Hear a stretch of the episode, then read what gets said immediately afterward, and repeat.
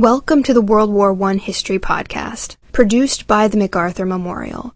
We invite you to follow us on Twitter at MacArthur1880 or find the General Douglas MacArthur Memorial on Facebook. Sergeant York Alvin York is a man that many Americans are familiar with. He was a man committed to nonviolence, and yet his actions on a battlefield in France during World War I proved that he was a proficient warrior. His heroism in that war made him a celebrity, and in 1940, Warner Brothers made a movie about his story. The film, starring Gary Cooper, was released in 1941. It was in theaters when the Japanese attacked Pearl Harbor and as the nation steeled itself for another world war.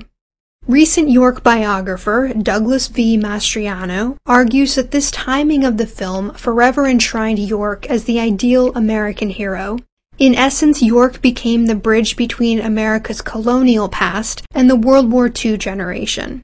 He personified the Minutemen ideals of the farmer soldier of the American Revolution by putting down his plow to take up his rifle. This romantic ideal is portrayed in the film, but like most Hollywood versions of history, the film captures just part of the story. Alvin York was born on December 13, 1887, in rural Tennessee near Jamestown County seat. His family lived in a one-room cabin on a 75-acre farm. The land was difficult to work, and to earn additional income, York's father also operated a blacksmith shop on the property. As soon as York was old enough to walk, he helped his mother with the other children. At the age of six, he began working in the fields and assisted in the blacksmith shop. He also went hunting with his father, learning to track game and to use a muzzle-loaded rifle. Like many children in the county, between harvests and other work, he attended school about one month per year. By the age of 18, he had a third grade education. In 1911, his father died from complications after being kicked by a mule. At 23 years of age, York was suddenly responsible for the welfare of the family, in addition to running the family farm and the blacksmith shop. To escape these enormous pressures, he began to frequent Blind Tigers, bars built on the Tennessee-Kentucky state line where moonshine was served. Of these bars, York later said, Sodom and Gomorrah might have been bigger places, but they weren't any worse. In this environment, York fell in with a rough crowd. Gunfights, gambling, and other illegal pursuits consumed him. His life began to change, however, when he fell in love with Gracie Williams. Her father objected to York courting his daughter on multiple counts, and York soon realized that the only way to see her was to go to church. So he started going to church. On New Year's Day in 1915, he attended a revival service. What happened in that service changed his life forever. He became a practicing Christian and abandoned his former lifestyle. Naturally, Gracie's father was suspicious of York's conversion. York would not receive permission to marry Gracie until 1917, and then his happiness would be short-lived. In April 1917, the United States entered World War I.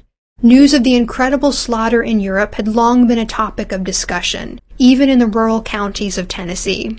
York struggled to reconcile his belief in the biblical injunction, thou shalt not kill, with military service. In June 1917, he filled out a draft registration card and claimed an exemption. His stated reason was, don't want to fight. This explanation was rejected as inadequate. He would try several more times to appeal for conscientious objector status, but all of these appeals would fail. On November 10, 1917, he was drafted. Still struggling to reconcile his moral stance with his desire to serve his country, York reported for service. After a few months of training, he was assigned to the 328th Infantry Regiment of the 82nd Division. The 82nd Division was supposed to be made up of Alabama, Georgia, and Tennessee men, but many soldiers from these regions had been sent to fill Southern National Guard units so that they could quickly go overseas. York's division was instead filled mainly with draftees, mostly from New England and the Mid-Atlantic. 20% of the division was foreign born. Several hundred were not even citizens, and many of these men had a limited grasp of English. York stood out. He was one of the tallest, but he also didn't fit into any of the groups that naturally formed when the men were drawn together. He did not fit in with the foreign born doughboys, nor did he fit in with the young men from New England. Given his disinterest in drink and chasing women, and his objections to fighting, he was not particularly popular among his fellow soldiers. He could, however, shoot better than all of them. When the regiment's rifles arrived in March of 1918, York was tasked with teaching his unit how to shoot. He did so, but was increasingly troubled. The arrival of the rifles signaled that the time was coming when he might be asked to kill. Again he asked for exemption from service. This time he met with his company commander, Captain Edward Danforth, as well as his battalion commander, Major Edward Buxton. Danforth and Buxton both believed that York was not a coward trying to shirk duty, and that he truly was concerned about his moral beliefs. Both men pored over the Bible with York, producing passages that seemed to indicate war could be justified. Major Buxton even laid out St. Augustine's concept of just war. York was impressed by this and asked for time to think over what had been said. Granted ten days of leave, he went home to think. After 36 hours of prayer and fasting, he decided he could fight and explained to his mother that God would protect him in the fighting to come. He told Gracie they would marry when he returned. Completely at peace with this decision, he returned to his regiment. A month later, York and his regiment boarded a transport ship in Boston and set out for Europe. York had never even seen the ocean, let alone been on a ship. The cramped quarters and rough seas made for a difficult trip, but during this time he also gained respect for many of his fellow soldiers. As he put it, the Greeks, Italians, and Poles, and New York Jews stood the trip right smart. That kinda impressed me. It sorta made up for their bad shooting. I sorta got to like them more. After a 12 day journey, they arrived in Liverpool. They then traveled 236 miles by train to Southampton, and from there they boarded another ship, arriving in France on May 21, 1918. In France, they were provided with more training and gear. They were then sent behind the British Fifth Army at Amiens. With the withdrawal of Russia from the war and the entrance of the United States, the Germans had been feverishly pulling troops from the east to send to the Western Front. The British and French had borne the brunt of this German offensive, and the newly arrived American troops were meant to back up the depleted Allied divisions while gaining experience. At the end of June 1918, the 82nd Division was ordered to the front lines east of Verdun.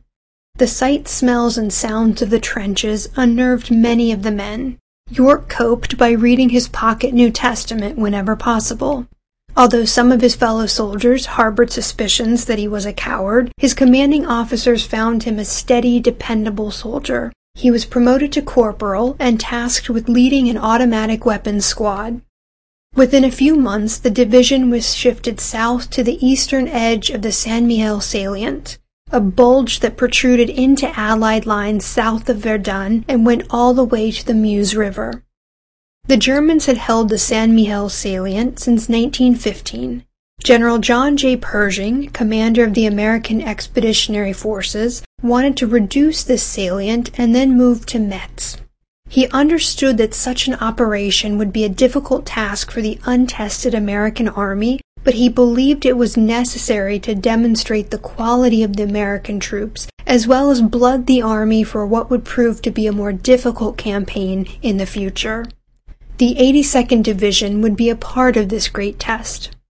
On September 12, 1918, in a driving rain, the San Mihiel offensive began. The next day, York's battalion went over the top with the objective of capturing the village of Norroy. They encountered little resistance as the Germans were already in the process of withdrawing from San Mihiel. Later in the day, however, as the men occupied Norroy, the Germans fired shells laced with poisonous gas. By the afternoon, they were using the dreaded mustard gas. This kept York's battalion from advancing, but overall the offensive was a success. By September 16th, the salient had been reduced and the Allies were able to claim an encouraging victory.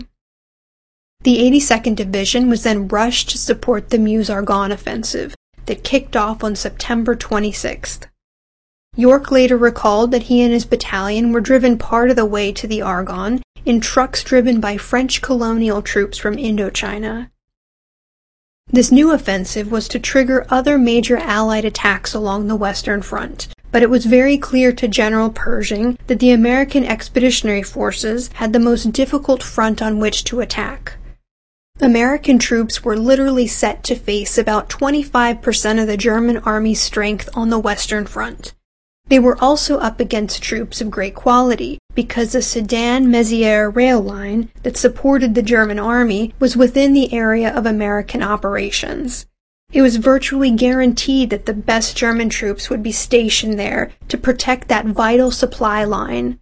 In addition, it was also clear that the terrain would be challenging. In the end, the offensive would be successful and would play a vital role in bringing about the end of the war. It was, however, hardly a textbook perfect operation. German experience weighed heavily against American inexperience. By October 1918, the offensive was bogged down on the edge of the Argonne Forest. York's battalion had initially been held in reserve, but was ordered to seize the eastern slopes of the forest on October 7, 1918. Years of fighting in the area had claimed more than a hundred thousand casualties and had left a muddy, cratered landscape. York later recalled thinking that the area was an abomination of desolation. With little intel and no contact with the 1st and 28th American Divisions on their flanks, the men of the 82nd Division moved forward. 1st Battalion captured Hill 223 and tried to hold it against German assaults. York's 2nd Battalion was pinned down and unable to assist. The conditions were miserable, cold and wet, and York kept thinking about what he had read in the Book of Revelations about the Battle of Armageddon. That night, 2nd Battalion was ordered to take over the attack. In the early hours of October 8th, the battalion moved forward, on their way to Hill 223. They were spotted by the Germans and slowed by artillery and gas attacks. They arrived at dawn only to have their own promised artillery support fail to materialize. The officers agreed that the attack had to continue, and so mortars and machine gun fire replaced the promised artillery barrage. This had little effect on the Germans. Nevertheless, at 6:10 that morning, York and his fellow soldiers went over the top of their fortifications. They were met with enemy fire from a variety of directions, but managed to move forward. As planned, the Germans soon retreated, and the Americans pressed downhill 223 and into the valley. As they entered the valley, they again took fire from multiple directions. Not only had they entered a near perfect kill zone, but York's battalion was also attacking in the wrong direction. Earlier in the day, a runner from headquarters had been killed before he could deliver a message about the change in plans. Other members of the 82nd, however, had managed to get the order. They wheeled to attack in the proper direction. York's battalion was attacking in the wrong direction, virtually alone. York's platoon leader, Lieutenant Kirby Stewart, led the attack until his legs were shattered by German machine gun fire. Dragging himself along and waving his pistol, he encouraged the men to continue before he was killed by a bullet to the head. The attack halted and Sergeant Harry Parsons assumed command. Seeing that the American troops were taking the most fire from a hill to their left, Parsons ordered York and several other squad leaders to take out the German machine guns on those hills. As the squads began running for the hill, artillery began to fall around them. It was American artillery, Hours late, but nonetheless it shielded the 17 Americans who were trying to get up the hill. Over the next hour, the Americans slowly flanked the Germans. Coming upon a small stream, they encountered two German soldiers who ran back to their headquarters in alarm. With the element of surprise gone, the Americans chased after these two soldiers and burst upon the weary Prussian 210th Reserve Regiment. The 70 German soldiers, fearing that the Americans were simply the vanguard of a much larger force, immediately surrendered. As York and his fellow soldiers secured the prisoners, they were fired upon by other German soldiers of the 6th Company, 125th Regiment, who were higher up the hill. Six of the 17 Americans were killed and three were wounded. One of the casualties was Murray Savage, York's closest friend in the platoon. Some of the German soldiers were killed as well. York was now the only NCO left standing. With him were seven other soldiers. He was determined to stop the killing. Pinned down as they were, there were few options. So York took a direct approach. He decided to eliminate one of the machine gun nests. While the other soldiers provided cover fire, he climbed the hill and crossed a supply road. Fifty yards from his position, he saw German machine gun crews in a sunken road. He took up a position and opened fire. As he fired, he shouted to the German soldiers to surrender, hoping they would do so. He killed a total of 19 German soldiers. Out of ammunition for the rifle, York ran down the hill, only to encounter a German platoon. The German lieutenant in command of the platoon ordered his men to fix bayonets and charge. Pulling his pistol, York slid down to the ground by one of his fellow soldiers who also had a pistol. Together they stopped the bayonet attack. York later remembered using a tactic he had perfected while hunting turkeys. He picked off the Germans in the back instead of in the front. If he'd picked off the Germans in the front, he reasoned that the Germans in the back would have taken cover. This would have made the situation far more difficult. This tactic eventually left the German lieutenant charging by himself. With just feet to spare, York fired at him and he dropped to the ground. York and his fellow soldiers had killed 25 German soldiers and captured 70, but they were still pinned down by the survivors of the 6th Company of the 125th Regiment. At this point, German Lieutenant Paul Vollmer, one of the prisoners, stood up and offered to order those German soldiers to surrender if York and his men would stop shooting. York was suspicious, but agreed. Lieutenant Vollmer shouted an order, and another German officer stepped from cover and surrendered his men. With an ever growing group of prisoners, York and his men began a careful trip back to the American lines. On the way, they were able to secure the surrenders of additional German units, bringing their total to 132 prisoners. As they crossed the valley to return to Hill 223, their fellow soldiers initially assumed that the large party was a German counterattack. They were shocked to see York near the head of the group. On reaching American lines, York reported the capture of the prisoners. When asked how many, he didn't even know, so the officers there counted them as they filed past. Because the group was so large, York was ordered to take them six miles away to another holding area. On the way to the holding area, York was stopped by General Julian Lindsey, the brigade commander. The general was impressed by the number of prisoners and exclaimed, Well, York, I hear you've captured the whole German army. The capture of the prisoners thwarted a potential German counterattack at that point. It also meant the abandonment of over 30 German machine guns. This cleared the front and left flanks of the American troops and enabled the advance to continue. York would not rejoin his unit until the next day. When he did, he found them about a mile and a half into the Argonne forest. Captain Danforth was amazed to see him alive, and to learn that York was the reason they had been able to advance. York immediately requested permission to return to where he had taken out the machine gun nests to see if anyone had survived. Permission was granted, but the trip was fruitless. He returned to his unit convinced that his own survival had been a miracle. The war continued. For the next three weeks, York's unit fought and fought as they advanced. Casualties climbed. On November 1st, the 82nd Division was relieved by the 80th Division. York's unit was the last out. During this time, York was promoted to sergeant, but all he could think about was the loss of so many men. About a week later, word reached the unit that the war would end on November 11th at 11 a.m. York did not join in the jubilant celebrations. He instead went to pray at a local church. On November 30, 1918, York was awarded the Distinguished Service Cross for his heroism in the Argonne. Captain Danforth, however, submitted a request to have the Distinguished Service Cross rescinded and replaced with the Medal of Honor. This triggered a more in-depth investigation and the interest of reporter George Pattullo. In February 1919, York took his regimental commander, his brigade commander General Lindsey, staff officers of the 82nd Division, and Pattullo on a tour of the battlefield. The officers asked question after question. None could fathom how York had survived. General Lindsey asked point blank, York, how did you do it? And York answered, It was not manpower, but it was divine power that saved me. The general agreed with him, and Pattullo, sensing a good story, decided to write an article about York. Meanwhile, the staff of the 82nd Division continued to work on a Medal of Honor packet for York.